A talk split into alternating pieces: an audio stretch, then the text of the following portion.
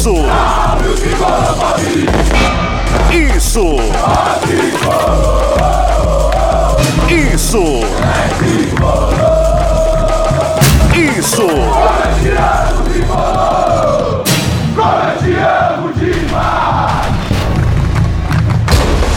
Isso é São Paulo! Isso é São Paulo! Isso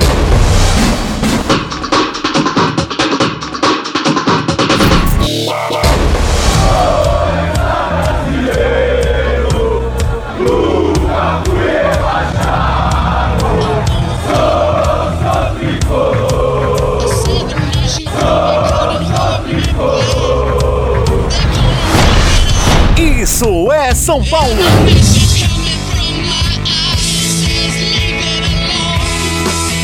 Chegamos! Começa agora mais uma edição do I E S P, o podcast do Isso é São Paulo, o décimo segundo episódio, doze podcasts e um segredo.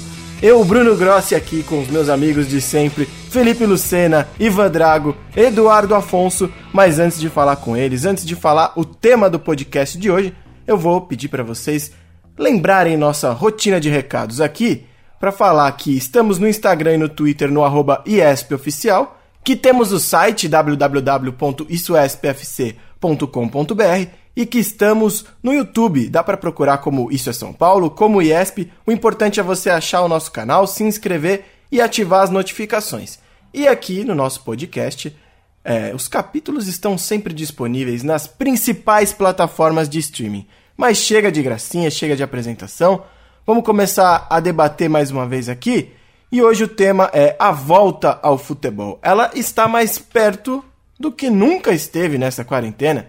Já tem data marcada para os clubes voltarem a treinar e o São Paulo vai se preparando para essa reapresentação. A gente vai falar sobre isso, sobre os procedimentos para a volta ao treino e sobre o que deve mudar no time para essa retomada.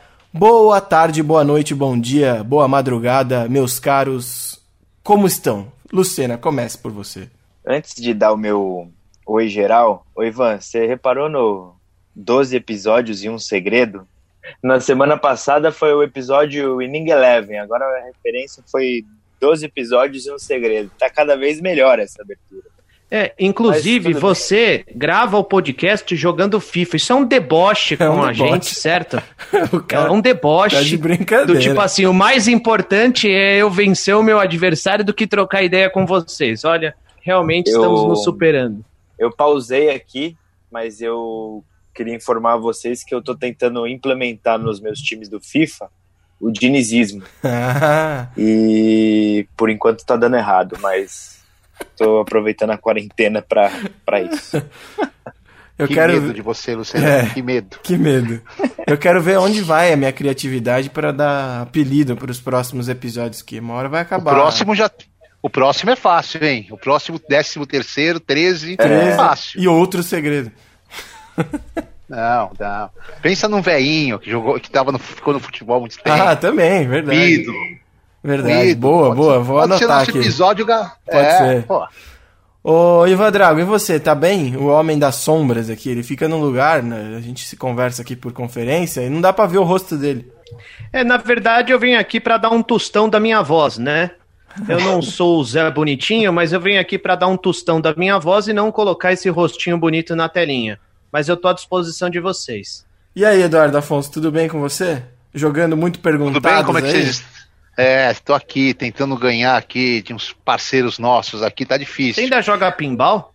Tá aqui a máquina, mas precisa de um, tô precisando de uma manutenção nela, Ivan. Se conhecer alguém que faça uma manutenção nesse período de pandemia, possa vir atender aqui, me manda, porque o cara que mexeu aqui, ele falou, ó, sinto muito, e não dá. E os cachorros também aqui, os meus doguinhos, o som da pinball é, deixa eles bem, bem desesperados, e então ela tá meio aposentada. Tá meio aposentada. Bem, um abraço a vocês, um abraço a todos. Vamos falar, eu acho que tem esse assunto da volta do futebol, é um assunto, não sei nem se polêmico, mas é um assunto que, que mexe aí com muita emoção por parte dos torcedores, daqueles que acompanham o nosso podcast, que uns a favor, outros contra, uns com saudade, outros nem tanto. Eu acho que vale a pena a gente colocar isso em pauta assim. Só para contextualizar quem tá por fora, por um acaso...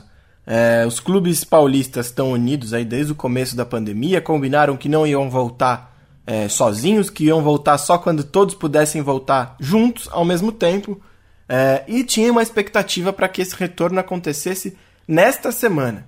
Primeiro chegaram a falar da segunda-feira dessa semana, né, dia quinze de junho, não aconteceu. Depois houve uma possibilidade de que eles fossem liberados para testar os jogadores no dia dezoito de junho e reiniciar as atividades no dia vinte de junho, um sábado.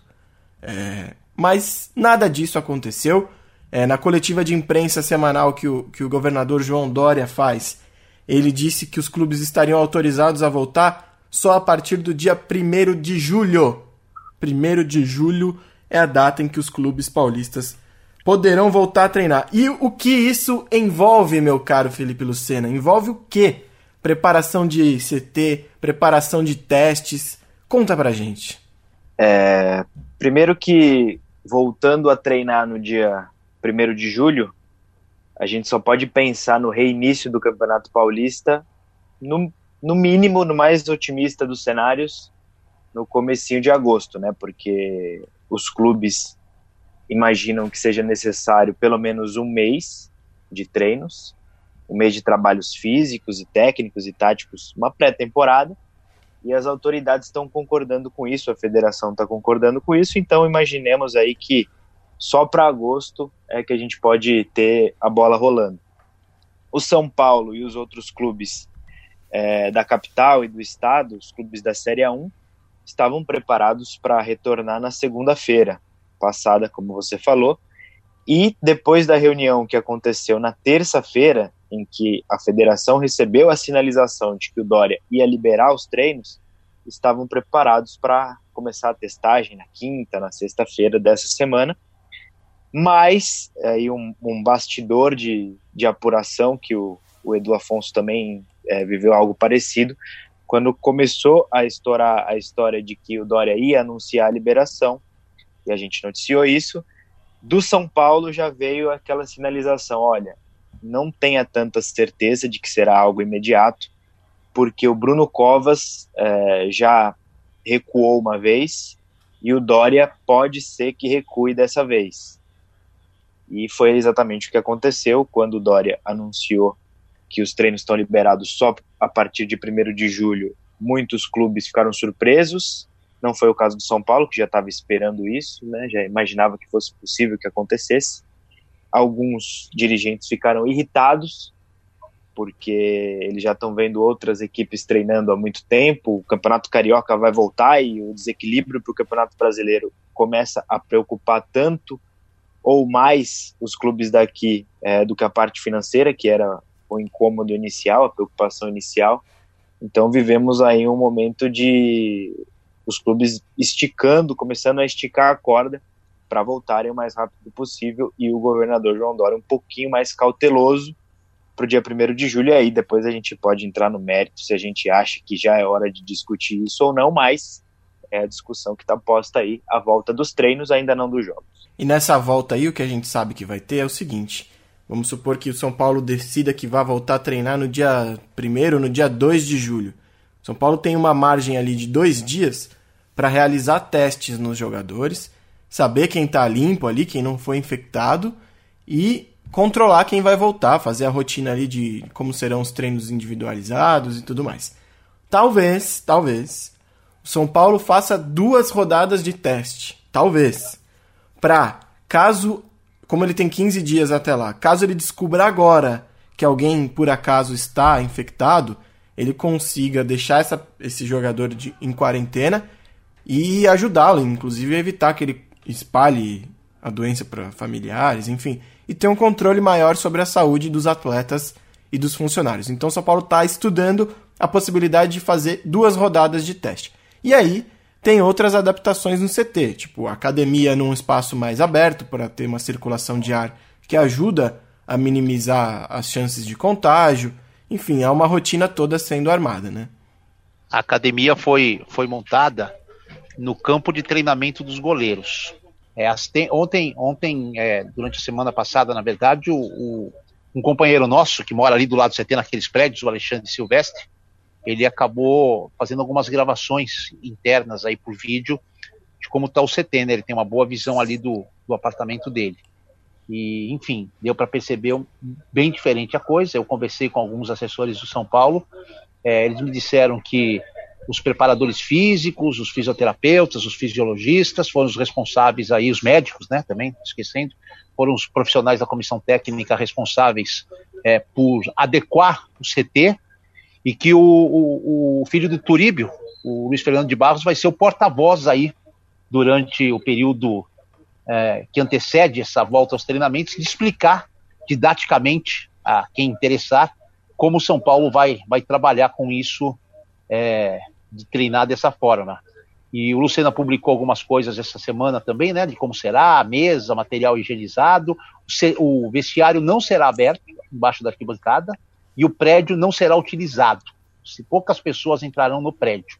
Então os jogadores não terão, é, toda a alimentação, hidratação será feita em tendas ao lado externo, se necessário, e os jogadores vão se trocar ali do lado do carro, e depois se destrocam, voltam para suas casas. Sim, acho que o banho vai ficar, o cara vai chegar meio, meio suado, meio complicado nas suas casas. O, o primeiro teste, é, eu não tinha essa informação, mas o segundo, pelo que me passaram, será nos dias vinte e seis e vinte e sete. Sexta e sábado, antecedendo aí é, a volta no dia primeiro, quarta-feira. É, sobre os testes, é, existe um protocolo de saúde elaborado pela federação em parceria com os médicos dos clubes. É, Luiz Fernando, da parte do São Paulo, né, o fisiologista do São Paulo, é, esteve à frente disso também, cuidou disso, foi o representante do clube.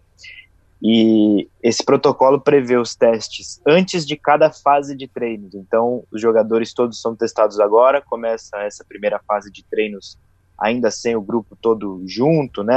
E os jogadores ainda sem estarem concentrados, vão do C T para suas casas. E depois, quando já estiver mais perto do reinício do campeonato e começarem os treinos com o grupo todo, aí não vai ter jeito, vai ter que concentrar toda a delegação dali até o fim do campeonato, até o fim da participação do clube, e antes de concentrar, refazer os testes para ver se está todo mundo apto para ficar confinado. E aí, a parte do confinamento, o São Paulo está preparando o C T de Cotia para isso. Então, quando for o momento de concentrar o grupo para voltar a jogar, o São Paulo vai se concentrar no C T de Cotia, que não está sendo utilizado, porque não está tendo campeonato nenhum de base, e de lá vai de ônibus para o Morumbi ou para os estádios que foram utilizados para cada partida. No final da semana passada eu conversei com Luiz Fernando Barros, que é médico e fisiologista do São Paulo. Ele me deu uma entrevista explicando e detalhando todo esse protocolo. É um protocolo de excelência, é um protocolo de excelência, né? Tudo será individualizado, os jogadores serão testados a todo momento, todos eles na fase inicial, já que as atividades serão individuais, todos eles terão que ter um certo comprometimento, ou seja, centro de treinamento casa, casa centro de treinamento. E todos os familiares serão testados e eles também terão que ter um certo comprometimento. Ninguém pode quebrar essa corrente para que tudo dê certo. São Paulo, obviamente, que está precavido, porque a gente não sabe quantos atletas podem testar positivo. Isso, evidentemente, atrapalharia um pouco, atrasaria um pouco a preparação da equipe, porque esse atleta, caso teste positivo, eh, teria que ficar em quarentena por mais um período. Então, assim, o protocolo é de excelência, né? A gente tem visto aí muitas opiniões a respeito desse possível retorno das atividades ou dos treinos, né? E eu tenho um posicionamento muito claro com relação a isso, porque tenho conversado com várias pessoas, mas tenho procurado falar com médicos, aqueles que são especialistas no assunto, né? Porque, evidentemente, quando a gente fala sobre o retorno do São Paulo, nós também podemos nos colocar aqui, nos posicionar a respeito desse assunto. E eu tenho um posicionamento muito direto com relação a isso. Eu acho que não cabe achismo no final das contas.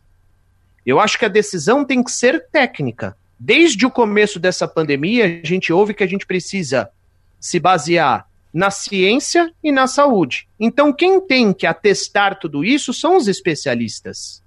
A gente vê muita gente falando a respeito do assunto, muita gente que não é especialista em nada, entendendo que pode falar sobre tudo.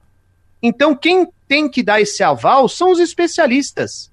E os médicos, ou pelo menos o fisiologista do São Paulo, que é o Luiz Fernando de Barros, filho do Turíbio, que é quem está articulando tudo isso e preparando toda a estrutura, entende que esse protocolo no qual os atletas serão submetidos é um protocolo de excelência. Todos eles estarão seguros. Não cabe achismo. Ah, eu acho que pode, ah, eu acho que não pode. Os médicos dizem o quê? Que pode ou que não pode. E ele diz que o protocolo é algo que talvez nenhum outro membro da sociedade vai ter. Nenhuma pessoa vai ter.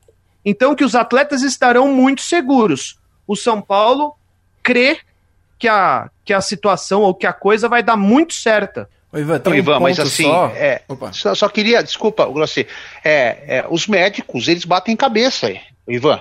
Os médicos da prefeitura do estado achavam que não é, ainda não é conveniente. Então, mas assim, não, a gente não pode bater que os médicos do São Paulo têm razão. Eu sou favorável que abra também, eu sou favorável, acho que até demora. Devia ser antes, porque tem várias questões da sociedade que estão abertas, são muito piores do que centros de treinamento. Eu acho que o centro de treinamento de uma equipe grande é um dos lugares mais seguros que qualquer um de nós possa estar nesse período de pandemia.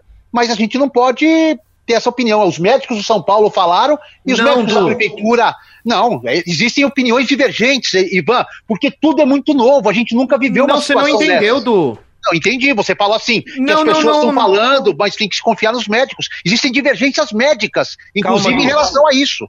Eu, eu disse que, primeiro, quando, quando, quando os times voltarem a treinar, tudo isso tem que ser uma decisão médica. Então, aqueles que estão à frente de tudo isso, que não são os médicos do clube, isso vem das autoridades de saúde que Sim. comandam a, a, a pandemia aqui no estado de São Paulo. Essa decisão tem que vir deles, tá, Du?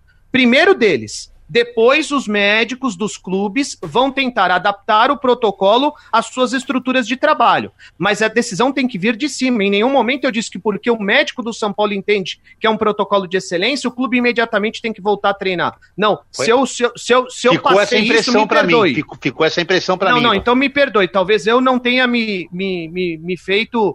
É, não me expliquei direito. Na verdade, é uma decisão técnica. As autoridades de saúde que comandam a situação no estado precisam dar o aval. Depois os médicos dos clubes tentam atender todo o protocolo de acordo com a sua estrutura de trabalho. Então é uma coisa em que todos os médicos precisam estar envolvidos. Não apenas o médico do São Paulo Futebol Clube, tá? Pelo amor de Deus. É, nós estamos lidando com a saúde das pessoas. Então isso tem que ser algo muito rigoroso por parte de todo mundo. Sim, sim. Eu acho que, Ivan, são duas coisas diferentes assim. É... O São Paulo pode ter feito o melhor dos protocolos, o, o protocolo mais seguro e tudo mais. Isso não vai apagar a impressão que vai passar para o resto da sociedade, para a torcida, de que, pô, se o futebol voltou, acho que foi até o Lucena que falou esses dias na nossa live do Isso é São Paulo no YouTube, é, se o São Paulo voltou, tudo pode voltar, já tá tudo normal. O futebol tem esse poder de mostrar para as pessoas que tá tudo ok, e não tá. Mas o que é que tá fechado, Grosso? Não, não, não. Mas aí seria mais uma coisa, entendeu? Eu acho que nada deveria estar aberto, pelo que os médicos dizem. Enquanto a curva não tiver descendente, não é para abrir nada. E hoje em São Paulo a gente não tem a curva descendente, apesar de a curva estar subindo já mais devagar, o que já é uma ótima notícia. É... Enfim, eu acho que o que tem que tomar cuidado, e por mais que o protocolo esteja seguro, e aí tem um ponto que você tocou, inclusive na fala do, do Luiz Fernando, que é, os jogadores vão precisar mostrar comprometimento da casa para o treino, do treino para casa e os parentes dos jogadores também. Isso eu acho que é o mais difícil de se controlar. Acho que os clubes não Concordo. vão ter esse, esse poder de monitorar. E olha, é muito triste falar isso, mas eu não consigo ver é, eficácia em você... Ah, eu vou fazer. Familiar do jogador, como que você vai controlar a rotina do familiar do jogador? Se aparece um, vizinho, um tio lá do cara, ele não vai receber. Enfim, tem vários aspectos que precisam ser levados em conta. A gente teve o Pato agora, viajou para cerimônia do, do, de posse do cunhado dele, né, que se tornou ministro das comunicações. Você vai ter vários episódios assim, como que você vai controlar esse tipo de coisa? Mesmo que o Pato não tivesse ido, mas a, a esposa dele teria viajado. E aí como que o São Paulo ia controlar isso? E outro fator, os funcionários do C T... jardineiro, cozinheiro, enfim, como essas pessoas vão ficar? Elas vão para o C T de transporte público? Se elas estiverem indo para o C T de transporte público do jeito que está lotado, porque as empresas obrigam seus funcionários aí, os funcionários não têm escolha, né? Eles não têm como falar que vai ficar em casa, tem muito emprego que não tem como. Como o São Paulo vai proteger esses funcionários que vão para o C T de transporte público? Eu acho que é esse uma ótima, é uma é ótima grande visão, ponto. É uma ótima visão, é uma grande visão. Que é uma coisa, outra coisa controlar, né? O jogador, e, né? Que vai de e, carro para casa. O, e o time só não vai, o time só não vai para Cotia agora, só não vai para Cotia agora por um problema de internet. Porque nem todos os quartos de Cotia têm internet. Inclusive, São Paulo está cotando aí uma internet que seja suficientemente forte e boa, porque o São Paulo acredita que sem internet não consegue segurar os jogadores ou privilegiar, por incrível que pareça. Isso está no financeiro do São Paulo, a aprovação de, de gastos com internet em Cotia, porque só alguns quartos têm internet boa. E aí você vai privilegiar alguns atletas, você não vai querer eles todos juntos na concentração no local que tem internet. Você tem que ter... E a internet hoje é fundamental para comunicação até com os familiares, que vão ficar distantes e tudo mais, né? Exato. E isso é um, é um dos motivos que o São Paulo não vai imediatamente para Cotia, não é o único. É um dos motivos o fato de Cotia não ter internet disponível para todos os profissionais. E outra coisa, a gente está falando aqui do São Paulo, né? Que é o clube, um dos grandes clubes da Série A um, que tem uma das melhores estruturas. Por exemplo, o São Paulo tem dois C Tês. Ele pode escolher aonde fazer todo o, o seu protocolo, aonde trabalhar. Mas tem clube que nem tem um C T próprio. O Santo André, por exemplo, o estádio virou um hospital de campanha. Então tem clubes com estrutura muito menor que com certeza teriam e terão muito mais dificuldade para fazer esse protocolo funcionar. E como o Grossi falou, a mensagem que se passa é, é muito ruim, né, para a sociedade. A gente comentou isso na nossa live. E para mim não deveria ter aberto shopping, não deveria estar se discutindo volta do futebol agora, deveria a preocupação ser com a saúde das pessoas, obviamente, e em dar subsídios para as famílias que não conseguem cumprir quarentena. Todo o resto, na minha opinião, é supérfluo. E óbvio que o protocolo de saúde foi montado por pessoas sérias, é óbvio que ele tem, ele minimiza os riscos da melhor maneira possível, mas o próprio Luiz Fernando falou na entrevista para o Ivan que ele não é cem por cento, porque ninguém tem cem por cento de certeza é sobre nada sobre esse vírus. Então, querendo ou não, por mais seguro que seja, é um risco que se corre, é um risco calculado, ok? Não sei até que ponto ele é calculado, mas num grande clube, com toda essa estrutura, ele é calculado. Mas para que correr risco agora? É mesmo necessário? É, é vital correr risco nesse momento? Na minha opinião, não. Eu não sou a favor. É, eu acho que melhor que tenha sido adiado para o dia primeiro de julho do que voltar na quinta-feira dessa semana e já começar com isso, porque talvez daqui duas semanas a curva tenha começado a cair e aí a mensagem fica um pouco menos conturbada, um pouco menos nociva. Essa é a minha opinião. Tem um ponto interessante para quem quiser se informar mais, entender por que que muita gente acha que não é o momento do futebol voltar em comparação com a curva de, de infectados pelo coronavírus. Tem um gráfico, inclusive foi um companheiro nosso aí que trabalha no São Paulo, né, o Pirolo, que faz parte da S P F C T V, ele postou um gráfico comparando é, os números na Inglaterra e no Brasil. A Inglaterra registrou a primeira morte no fim de janeiro. O Brasil re- registrou a primeira morte é, em, em março. Um intervalo aí de, de mais de mês. É, a Inglaterra voltou ao, ao futebol nessa semana, dia dezessete de junho, com a curva já bem descendente, já ela tá, é, assim, já caiu muito já. E a curva no Brasil ainda está subindo, embora esteja subindo mais devagar do que já esteve. Então, isso é um reflexo de como o Brasil, que não teve lockdown, que mesmo as medidas de, de isolamento social foram bem mais brandas do que na maioria dos, dos países, é, e que não controlou a curva ainda, pensar em voltar ao futebol agora, né? Esse é o ponto principal, é, talvez. Eu, eu, só, eu só deixo claro mais uma vez que eu penso que a decisão tem que ser técnica. Total, total. Certo? Não pode ter viés político, ideológico, ela tem que ser técnica. Se os especialistas, todos aqueles que realmente entendem do assunto, porque eu não sou médico, tá? Então eu, eu até me esquivo dessa situação de ficar opinando muito a respeito disso. Eu só acho que a coisa tem que ser muito técnica, mostrando para todo mundo, porque você levantou pontos aí muito importantes. Então, mostrando para todo mundo, para funcionários, atletas, todos aqueles que estarão envolvidos, mostrando para todo mundo que há condições do protocolo ser realizado. Evidentemente que a gente nunca vai poder garantir alguma coisa, mas ele pode ser praticado até com uma certa é, efetividade. Então é isso, eu só espero uma decisão sempre técnica, se esses especialistas e, e atestam ou é não a mesmo. Situação. Isso que você falou, é importante que o São Paulo mostre não só para o funcionário dele que é possível voltar, como o São Paulo mostre para o público o que, que ele está fazendo para o cozinheiro ir para o C T, como que o jardineiro está indo para o C T. Esse tipo de coisa Boa. O São Paulo tem que mostrar e tem que, que, tem que dar uma solução mais saudável do que o cara enfrentar o transporte público lotado, como tem sido a realidade de grande parte do, dos trabalhadores no Brasil, né? É, agora... Eu acho que no ambiente de, de treino ali, né, pensando ali no, na atividade dos jogadores, com jogadores isolados, com todas as medidas que o São Paulo fez, realmente é um ambiente seguro, mas é, é isso que você falou, tem todo o entorno que eu... É, confesso que não tive acesso a todos os detalhes desse protocolo, só é, uma parte superficial. Não sei se tem alguma coisa é, específica sobre funcionários, sobre quem precisa pegar transporte público, ou se é um fio solto que esse protocolo deixa aí. Mas é muito difícil controlar, então é, fico, eu realmente não vejo muito para onde correr, como se fazer essa, essa, esse retorno, mesmo que dos treinos, não ainda dos jogos, de uma maneira em que todo mundo possa ficar tranquilo e, e seguro.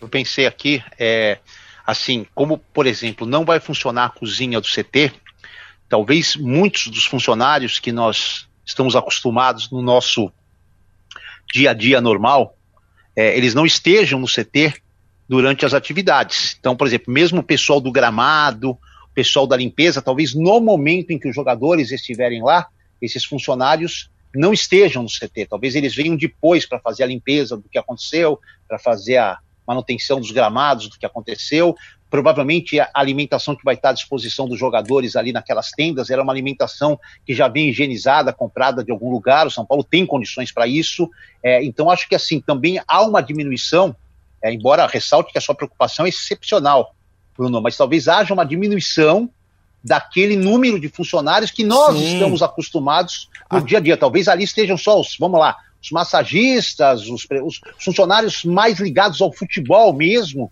um ou outro segurança, enfim. Então também tem um pouquinho disso também Sim. que pode amenizar um pouco essa situação. Mas é óbvio, é muito difícil você controlar trinta jogadores e seus familiares. Imagina cinquenta pessoas e seus familiares, você pode multiplicar isso por três ou por quatro. Sim. São duzentas pessoas, você tem que ter controle absoluto, absoluto no entra e sai do C T dia a dia, até que o pessoal vá para a cotia e de repente fique trancado lá durante um tempo só saindo para os jogos. É muito complicado mesmo. É, vai correr risco, não tem jeito. Vai correr, o risco vai estar no ar em qualquer atividade. Até a pessoa que fica em casa, está em casa noventa dias, ela é pode verdade. Receber uma refeição de uma pessoa e não higienizar essa refeição corretamente na chegada, uma caixa de pizza, um embrulho com lanche, alguma coisa, e, e pegar. O risco, não existe risco zero.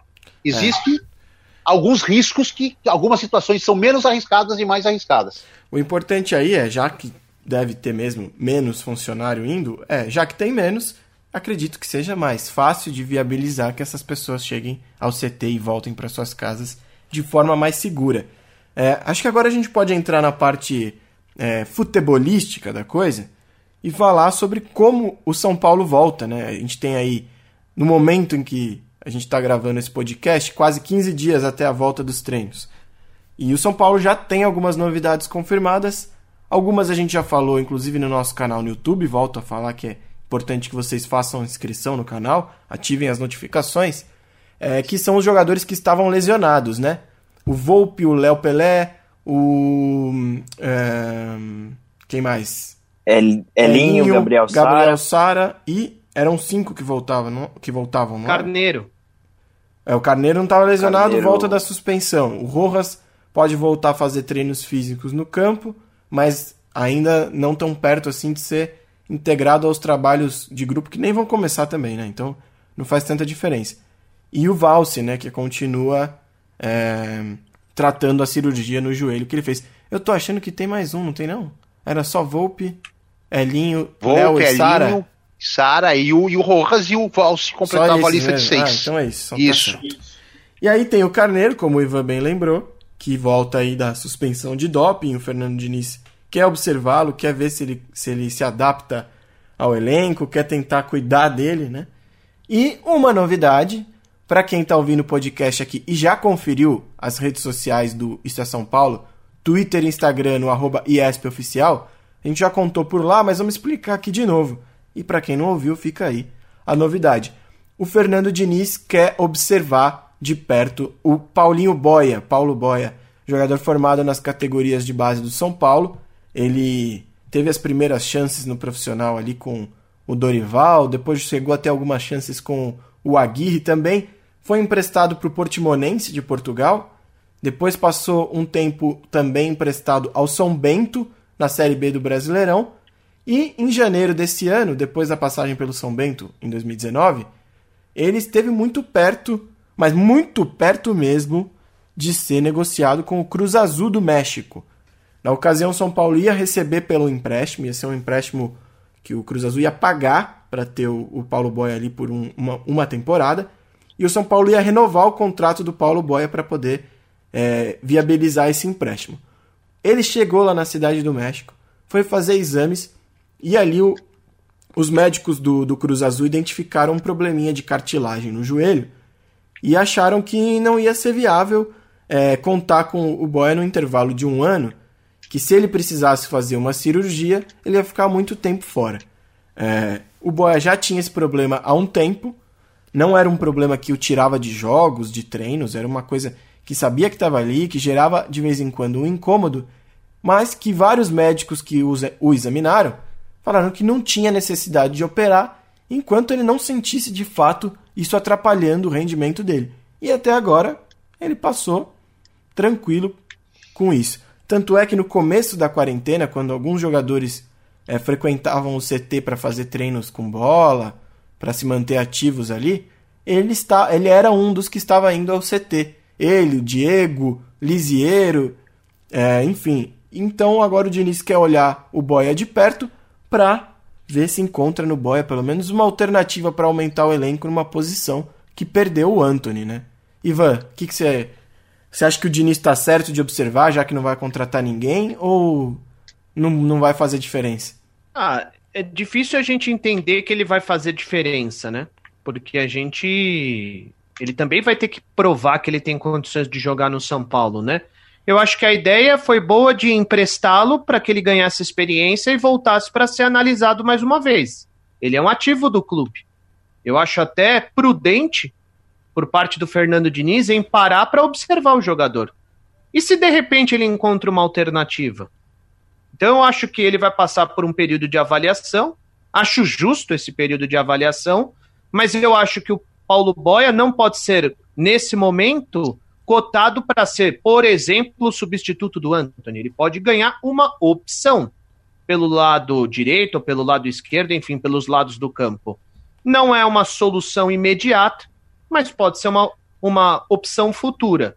É, a gente já conversou bastante sobre essa possível substituição do Antony, né?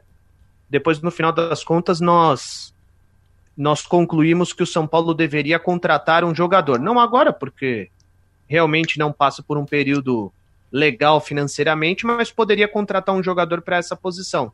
Acho justo. Acho mais legal a iniciativa do Fernando Diniz em poder avaliar de perto e analisar um ativo do clube. É, isso é o mais importante, né? A gente se acostumou a ver em vários momentos técnicos que é, sempre querem alguém de fora, né? Nunca tentam resolver com o que tem lá dentro. E isso é uma iniciativa legal do Diniz. Pode ser que não dê em nada, mas ele tem que... Eu acho que faz parte das obrigações do técnico olhar o que tem lá e ver se presta, né? E outra coisa, né, Grossi? Eu imagino que a direção já tenha conversado com ele e já tenha dito ao treinador que não vai contratar ninguém. Ah, sim. E se ele pudesse avaliar algumas opções internamente, seria interessante. Ele, como treinador do clube, ele fez o que, que ele deve ter feito nesse período, eu imagino, né? Deve ter observado vários jogos das categorias de base, conversado com pessoas lá que acompanha os meninos de perto, os alguns jogadores que né? estavam emprestados, entendeu? Analisando jogos, tempo para isso ele teve. E o Diniz é um cara muito dedicado nesse sentido, né? Então, de repente, ele pode até achar uma solução caseira aí, como você disse. Edu, você falou que, antes da gente começar a gravação, você falou que acompanhou o Bóia no São Bento, né? Viu alguns jogos dele na Série B do ano passado. O que, que você deu, que que deu para tirar de impressão, assim? Então, Grossi, é, o Ivan sabe, né, que eu prefiro, eu troco um Real Madrid-Barcelona final da Liga dos Campeões por um São Bento e Brasil de Pelotas não mesmo. valendo nada na Série B, Troca né? mesmo. Eu gosto.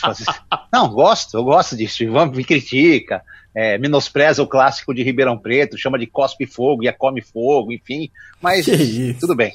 É, é o menosprezo total aos clássicos, é, os clássicos raiz da cidade. Ele conhece do, do todos os clássicos do todos interior, é clássicos, impressionante. Isso mesmo, graças a Deus. Então, eu via muito, muitas partidas, somente que é um time muito fraco, muito fraco, e o Paulo Bóia não acrescentou nada ao já fraco time do, do São Bento. Né? Sim, eu vi pelo menos uns oito jogos do São Bento com ele, ele nem foi titular em todos, algumas vezes ele veio do banco, e assim, ele rabisca, rabisca.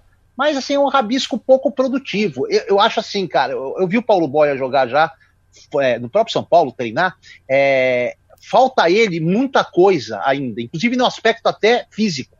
Ele é muito mirrado, é, ele parece que ainda está na categoria, pelo, pela estrutura física dele, ele parece que está ainda numa categoria baixa, está fazendo ainda a transição.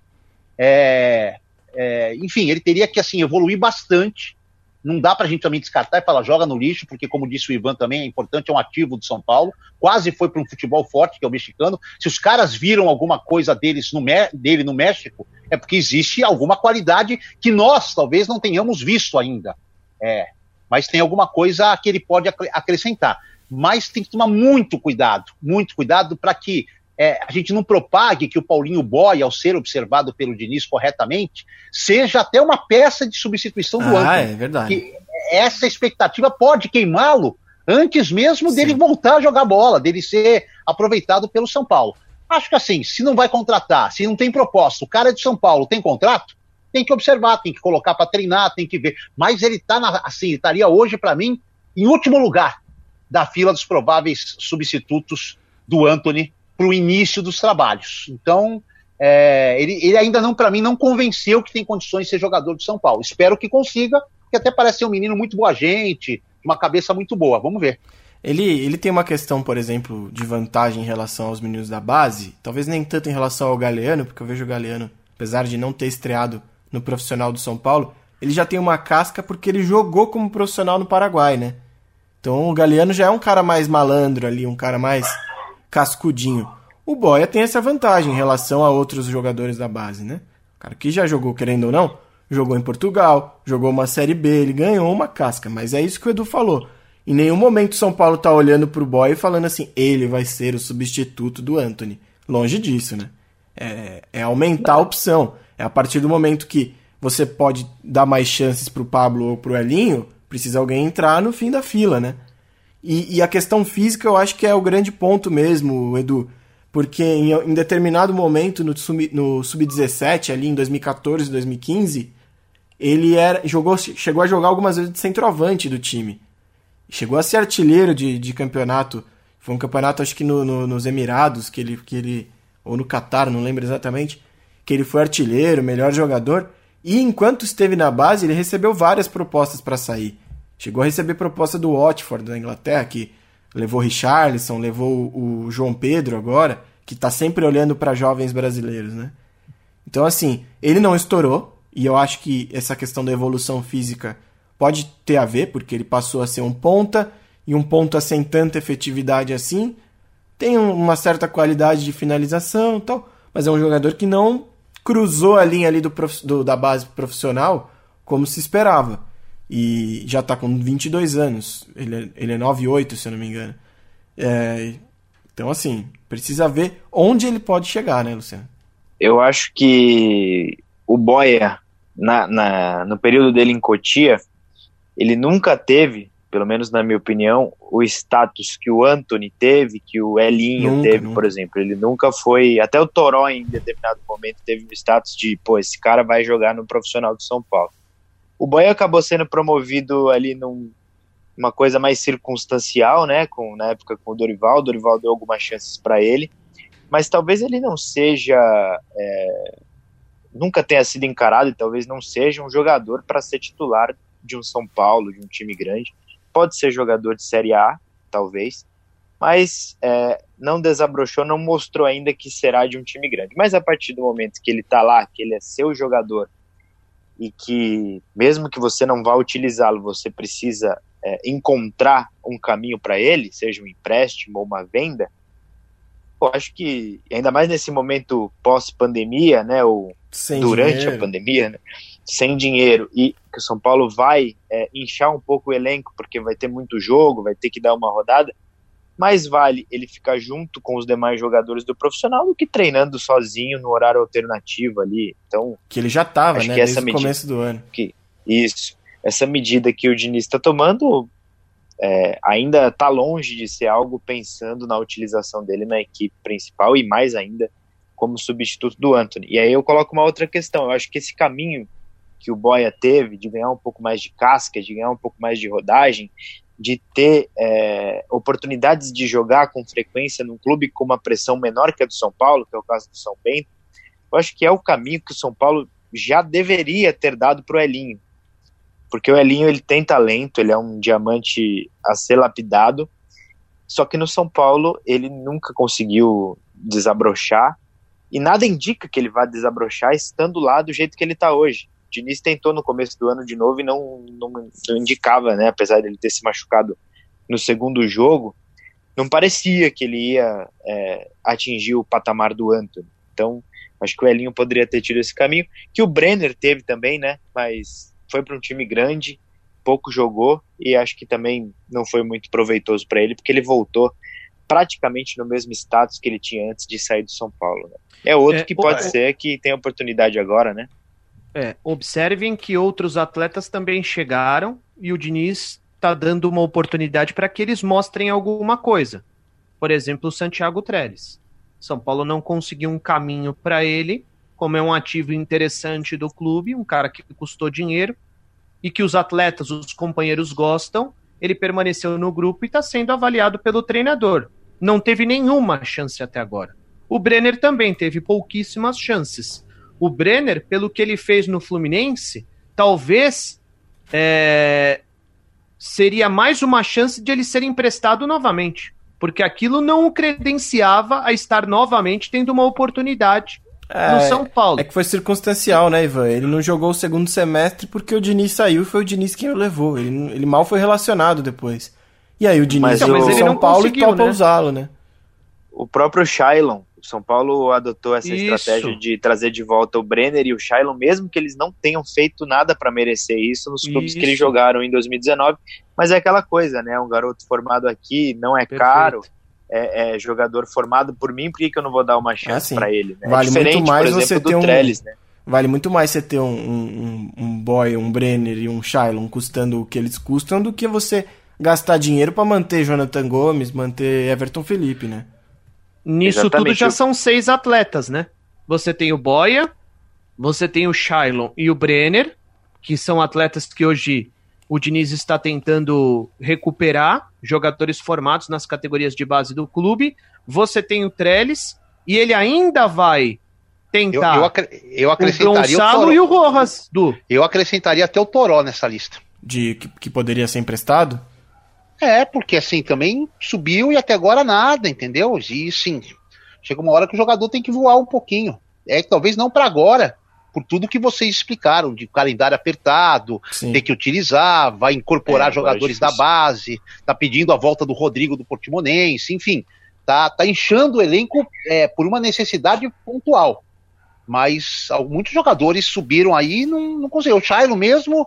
Assim, eu tinha muita fé que o Shaylon fosse um jogador que até no próprio São Paulo, antes de sair emprestado, fosse deslanchar. Eu fiz a... É, quem que tá? Acho que nenhum de vocês estava comigo. A gente fez lá a pré-temporada do... A gente fez a pré-temporada do Rogério Ceni lá. O Shaylon não estava bem lá na, na Flórida, tudo mais. Estava mostrando potencial. E nem no Bahia. Começou bem no Bahia, voltou, foi para a reserva e voltou, voltou abaixo do que saiu até, para mim. Desses aí, todos, acho que o Shaylon é... que mais dá para dizer que acho que não... possivelmente não vai virar mesmo. É, né, mais velho Paulo, também, né? Mais velho, já teve, se não me engano, tem mais de cinquenta jogos como profissional do São Paulo, é, não é tão é, subutilizado assim, teve as chances dele, para mim nunca demonstrou é, nem perto do que ele chegou a fazer na base ali em dois mil e dezesseis, quando ele foi o melhor do time em algum momento. Então o Shaylon, possivelmente o caminho que ele vai encontrar quando ele sair do São Paulo agora seja em definitivo, né? Não um empréstimo pensando em reaproveitar no futuro. E tem o ponto do Gonçalo Carneiro, né? Que a gente já falou outras vezes aqui no podcast, que o Diniz vai tentar recuperá-lo. Aí você passa a ter várias opções e é, e é curioso, né? Eu cheguei a debater essa semana com o Lucena por WhatsApp é, se o São Paulo usaria um time titular e um time reserva, se o Diniz faria dois times médios para encarar os jogos. É que é difícil de falar isso porque logo de cara tem o Paulistão com jogos decisivos, né? Dá pra pensar ali que o Diniz vai usar um dos dois jogos finais da primeira fase pra dar ritmo aos titulares e um pra descansá-los. Isso eu acho que é meio claro pra mim. E aí depois, a hora que começar o mata-mata com jogo único, não vai ter o que fazer, né? Vai ter que usar a força máxima. Mas pro brasileiro...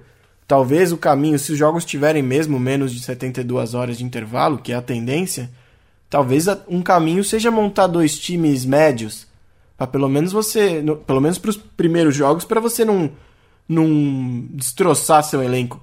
É, o Arsenal voltou nesse dia dezessete, né? Arsenal e Manchester City, o primeiro, opa, o primeiro clássico aí da volta do campeonato inglês, e com vinte minutos de jogo, vinte e cinco minutos de jogo, já tinham dois lesionados do Arsenal. Então, assim, mas eu... ele tem, né? Ah, mas não tem muito, não, porque o Davi Luiz entrou, tem e entregou o jogo. É. Né? Não, não, não. Eu, o, o Diniz tem dois times. Ah, então não. É esse, é esse o ponto. Competitivos. Você quer o meu? Competitivos. É, médios. Médios. É, é médios. Você quer que eu fale aqui? Eu montei duas escalações. Vamos lá. Cadê, então, manda, manda, cadê meu WhatsApp aqui, Lucena? Eu mandei... Isso aí é tipo o Orkut, né, cara? Ficava nas comunidades do Orkut lá. Nos idos de dois mil e três, dois mil e quatro, dois mil e três acho que não, dois mil e quatro, dois mil e cinco, montando praticamente seleções ali, imaginando é. jogadores que podiam chegar, ah, eu quem fiz podia aqui. Sair, era um ótimo exercício. Vamos lá, vamos lá. Um time com o Thiago Volpe, o Volpe vai jogar nos dois, tá? Mas a, na linha, um time, Igor Vinícius, Bruno Alves, Diego e Reinaldo, Luan, Daniel Alves e Igor Gomes, Helinho, Bueno e Pato. O outro time, Juanfran, Arboleda, Anderson Martins e Léo, Tietê, Liziero, Hernanes, Toró, Everton e Pablo. Não, mas vamos, vamos colocar o time titular, não. A base do time titular, certo? É, o primeiro time e o principal. É, você Sim, mesclou os é dois. Esse é o meu objetivo. Mas é isso que ele tá fazendo, ele tá querendo... Não, mas tudo bem, mas vamos colocar de uma outra forma, para que, para que o mas ouvinte que do podcast... É, é, eu também acho, eu tô com o Lucena nessa. Mas vamos colocar... Pro ouvinte do podcast, uma titular situação aqui.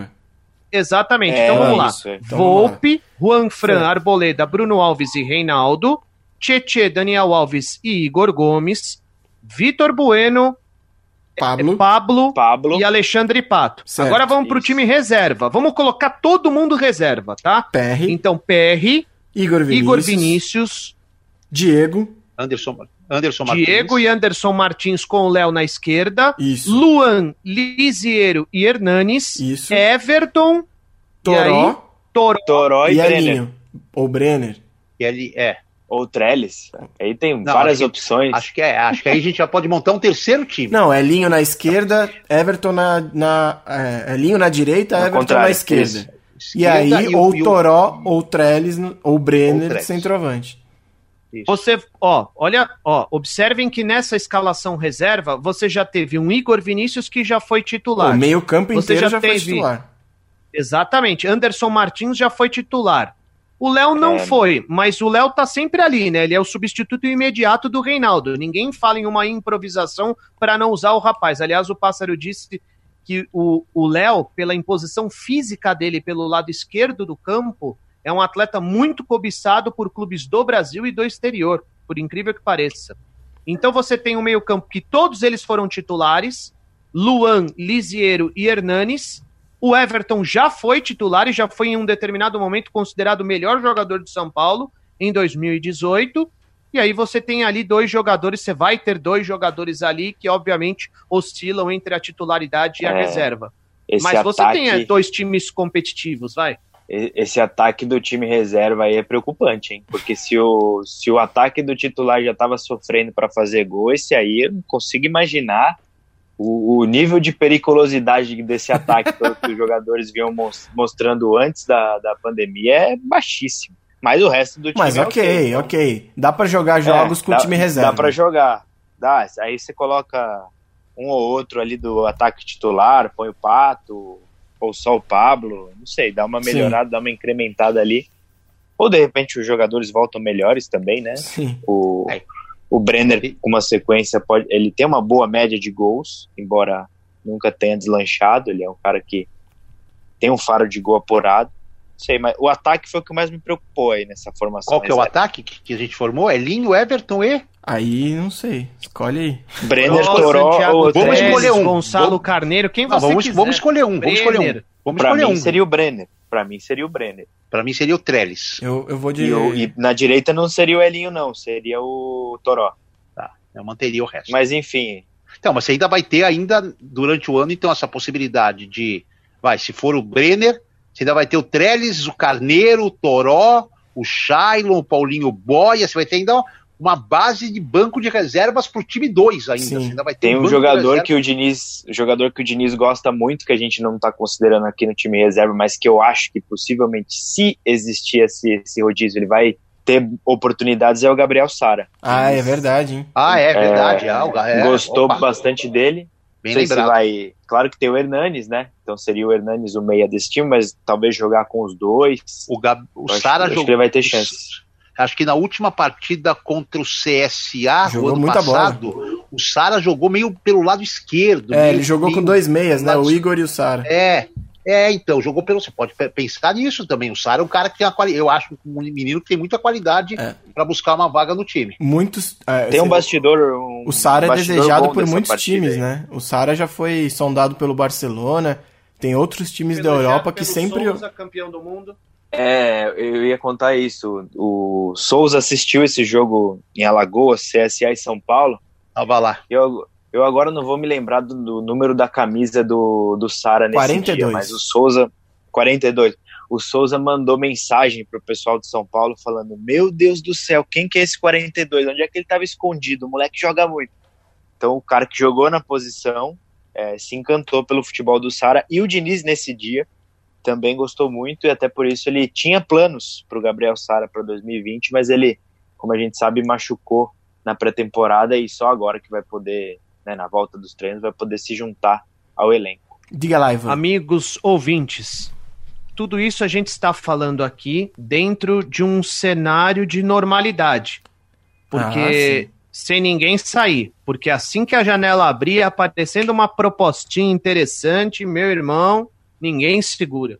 De repente o Sara vai virar titular de São Paulo, se o Igor Gomes Pode sair. Pode ser, porque eu, eu, se eu tivesse que apostar, claro que o cenário do mercado europeu também vai estar bem certo agora, né, depois da, da pandemia, mas... Eu acho que o Igor Gomes não, não vira o ano no São Paulo, ou se virar ele já vai estar negociado.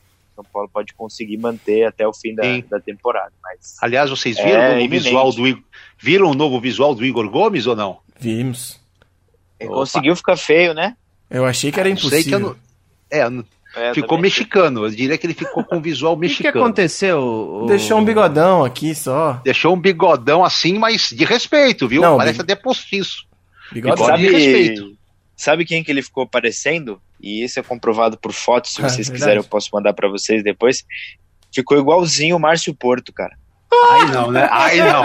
Aí não, aí não, aí não. Aí eu não. vou mandar foto pra vocês. Não, não, não, não. Não existe nenhuma possibilidade. Nenhuma possibilidade. É que o Marcito adotou o cavanhaque. Não, o Marcito adotou não, não. o cavanhaque com o bigode e Tudo ficou bem. um pitel, rapaz. Não, vou falar. Deixou o cabelo crescer. Márcio Porto, só se você fotografou o branco do olho do Igor Gomes e do Márcio Porto, aí a gente vai ter uma semelhança bem, bem próxima, mas não, não tem nenhuma chance. É. Bom, vou aproveitar esse momento de descontração para caminhar para nossa despedida aqui. E pedir para o Luciano, vamos ver se ele está preparado dessa vez, Ivan, que semana passada ele decepcionou, hein? Esqueceu da dica não, cultural. Ele tá debochado, tá, ele tá joga jogando videogame... videogame. é, é, fazendo podcast, é um deboche. Luciano acabou, Ivan. Fala aí sua dica Não, cultural, vai. Minha dica cultural é São Paulo quatro, Santos três, Brasileirão de dois mil e dez, no Morumbi, gol do Jean no último minuto. Grande jogo, emocionante. Grande jogo. Grande jogo. E eu estava lá no, trabalhando nesse dia e me lembro, me lembro bastante dessa partida aí. Assistam os melhores momentos, que é muito bom. Esse jogo faltou é uma, uma coisa. Faltou uma informação no podcast de hoje, né? Fala. Acho que todos vão concordar comigo. É, se as atividades vão retornar no dia primeiro de julho, evidentemente, nessa data passa a valer o contrato do Antony com o Ajax. Então ah, ele não é, treina exatamente. mais no São Paulo, não, nem treina, não joga mais pelo é. São Paulo. Acabou. Ah, então, assim, a última ah, partida dele foi o clássico contra Sim. o Santos no Morumbi. Sim. Sim. Sem público. Claro. Vamos, vamos preparar um, um podcast sobre o Antony, então. Fica aqui a promessa. Para relembrar como foi a passagem dele. Aí, para fechar só essa história do, da dica cultural do Lucena... Esse jogo aí, pra quem não lembra, foi um festival de erro de, de zagueiro. Foi um jogo legal pra caramba. O Carpegiani escalou o São Paulo num quatro dois quatro. Se eu não me engano, jogaram é, Lucas, Dagoberto, Fernandão e, e, e Ricardo Oliveira. E Talvez, só, sim. E só é dois isso. no meio campo. Acho que, acho que Carlinhos, Paraíba e Casemiro. Alguma coisa assim. E o Santos tinha Neymar, tinha Alan Patrick. Foi um jogo, mas assim, parecia uma pelada. Mas por isso que ele foi legal pra caramba, porque os dois times ficaram atacando o tempo inteiro e saíram muitos gols. O Dagoberto ia fazer um gol de placa num lançamento do Richarlison, que jogou, acho que de lateral esquerdo, de zagueiro. Lateral esquerdo. Ele lateral deu um lançamento de uns setenta metros, fácil assim. E o Dagoberto fez uma baita jogada e no fim das contas o gol foi contra do Pará. É, e o Jean, é engraçado, eu lembro, porque ele, nesse jogo ele fez o gol da vitória no finalzinho, né, aparecendo, eu acho que ele estava jogando de lateral e ele aparece dentro da área para finalizar, mas antes dele fazer o gol, ele aparece duas vezes na área e erra as duas vezes. Sim. E aí o, a torcida do São Paulo tinha uma birra com o Jean, porque ele não sabia finalizar, né, ele tinha dificuldade nisso. Só que na verdade era um mérito dele, que era um lateral, às vezes volante, estava sempre dentro da área para finalizar, claro que tinha essa deficiência. Mas aí eu tava com um amigo assistindo o jogo, do meu lado ele falou, caramba, o Jean não tem jeito. Eu falei, cara, eu acho que ele vai fazer o gol ainda, porque toda hora ele tá entrando e o Santos não tá percebendo. E aí ele foi e fez o gol e fez valer a minha profecia aí. Aliás, eu costumo ir bem nas minhas profecias, inclusive. É verdade. Lucena é médico e profeta. Isso seria muito bom durante jogos de futebol. A cada podcast vamos revelando aqui uma, uma habilidade minha. Eduardo Afonso, muito obrigado pela sua participação mais uma vez. Hoje, vestindo... Cada, cada podcast é uma camisa diferente de futebol. Hoje é do Sporting Lisboa, é isso? Sporting Lisboa, quando eu fui lá no Al, Alvalade antigo, Quantas né? você tem, Dudu? Ah, tem umas setecentas camisas, né? No mínimo. Umas setecentas camisas. É, esse aqui foi uma viagem que eu fiz a Portugal. É, é uma história muito louca, né? Eu estava na Rádio Bandeirantes e... ia ter os quinhentos anos do Brasil-Portugal, descobrimento. Uh, dois mil, né? dois mil, e o Sporting não era campeão há muito tempo. E o Papa ia visitar Fátima pela primeira vez no sábado. E no domingo o Sporting podia ser campeão jogando contra o time do Porto, que vai me fugir, Salgueiro, Salgueiro. Um estádio acanhadíssimo, menor que a Rua Javari. E o Sporting tinha o César Prates, tinha o... aquele zagueiro, me foge agora o nome dele, André, que jogou na seleção brasileira há muito tempo. Bem, enfim, tinha uns três ou quatro brasileiros, César Prates e o zagueiro eram os mais importantes. E aí, do nada, a Bandeirantes falou assim, ah, você vai para Portugal na quarta, vai fazer ali uma matéria no Porto, outra no Benfica, depois você vai para Fátima fazer o papo, e depois você vai fazer o jogo do Sporting, e volta na segunda-feira. E aí eu e o Dirceu Maravilha, o narrador. E quando nós estamos indo para o aeroporto no, na sexta, o campeonato que estava parado, o Corinthians marca um amistoso com o Rio Branco de Americana, no mesmo horário da final do Campeonato Português. E aí a, a, a, a Rádio liga e fala assim, o Dirceu não precisa ir mais, o cara indo para o aeroporto de mala, o Dirceu não vai uhum. mais, vai só você, porque é, é, a gente vai transmitir o amistoso do Corinthians Ups. e não mais a final do Campeonato Português. E aí eu fui, cara, e eu fiquei cinco dias em Portugal, e foi bem legal. No dia seguinte, no dia da minha volta, segunda-feira, eu, eu, eu saí do Porto, fui para Lisboa e fui na casa do César Prates fazer um ao vivo com ele. E aí eu passei no estádio e estava aberta a loja e eu comprei Ela, aliás, essa camisa nem era da época, era de uma temporada anterior, porque pelo título não tinha mais nenhuma camisa atualizada. Aí eu achei essa que cabia em mim e peguei essa camisa do Sport, que nem é meu time de coração lá em Portugal. André Gomes, Dudu? André Gomes, André Gomes, acho que não é Gomes, é outro nome, mas é André alguma coisa. Enfim, é, jogou muito tempo na seleção, não vou lembrar, não vou lembrar, então é isso. E outra coisa, Glaucio, para fechar não vai ter história, mas eu vou encaminhar você e a Lucena, que são os únicos dois caras de juízo desse podcast, né? Uma foto que eu tenho Nossa, de Ivan Drago. Nossa, mas que coisa, não? Uma foto que eu tenho de Ivan Drago, guardada sete chaves, de uma cobertura internacional. Eu gostaria muito que vocês usassem aí o site do... Isso é São Paulo, para mostrar qual é o tipo de atitude do componente do Isso é São Paulo em viagens internacionais. Ai, meu então, Deus. Já, até já não basta ser quase preso Bruno, no Paraguai? É, não é nada assim comprometedor, que vai é. abalar a imagem do, do Ivan, assim, a imagem dele, assim, de galã e tudo mais. Mas o nego vai começar a saber por que, que talvez ele seja pé-frio, por que, que talvez ele seja pessimista, enfim, essa imagem tá bom. Tem, dá para tirar muito. Vou mandar e depois você, com calma você encontra um espaço para colocar no site. Combinado. Para mostrar este lado, que eu diria assim, que é o principal lado de Ivan Drago. Que brincadeira, Ivanzinho. Bom, é o seguinte, o zagueiro que você se refere é o André Cruz, tá? André e não Cruz. André, Gra... e não André obrigado. Gomes, André isso, Cruz, isso. certo? E a outra coisa é vá pro inferno, tchau. Calma! Nossa. Calma! Calma, doutor Osmar. Ô, Felipe Lucena, o seu até logo. Muito obrigado mais uma vez, meus amigos. Ótimo debate de novo. É, queria informar ao Ivan Drago que não, eu não estou jogando videogame. Eu estava antes da gente começar a gravar, mas exerci o meu bom profissionalismo aqui. Sei. E estou totalmente focado na nossa conversa. Enfim, até a próxima semana. Assistam o vídeo que a gente vai soltar no YouTube. A gente já soltou. Semana, ou ou já soltou, né? Dependendo de, de quando você estiver ouvindo, porque é bem legal e deu um pouco de trabalho pra gente lembrar, eu e o Gross, é, do que a gente se propôs a lembrar. Bom, meus amigos, espero que tenham gostado de mais um episódio do I E S P, o podcast do Isso é São Paulo. Chegamos à edição número doze. Lembrando que estamos no Twitter e no Instagram, no arroba I E S P Oficial, no site w w w ponto isso é s p f c ponto com ponto b r e o nosso canal no YouTube, Isso é São Paulo, I E S P. Dá para procurar dessas duas formas, mas o importante é você se inscrever no canal.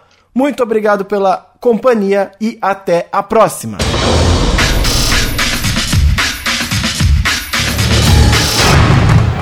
Isso! Isso! Isso! Isso!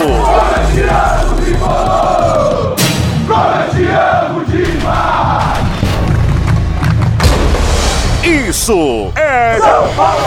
Isso é São Paulo!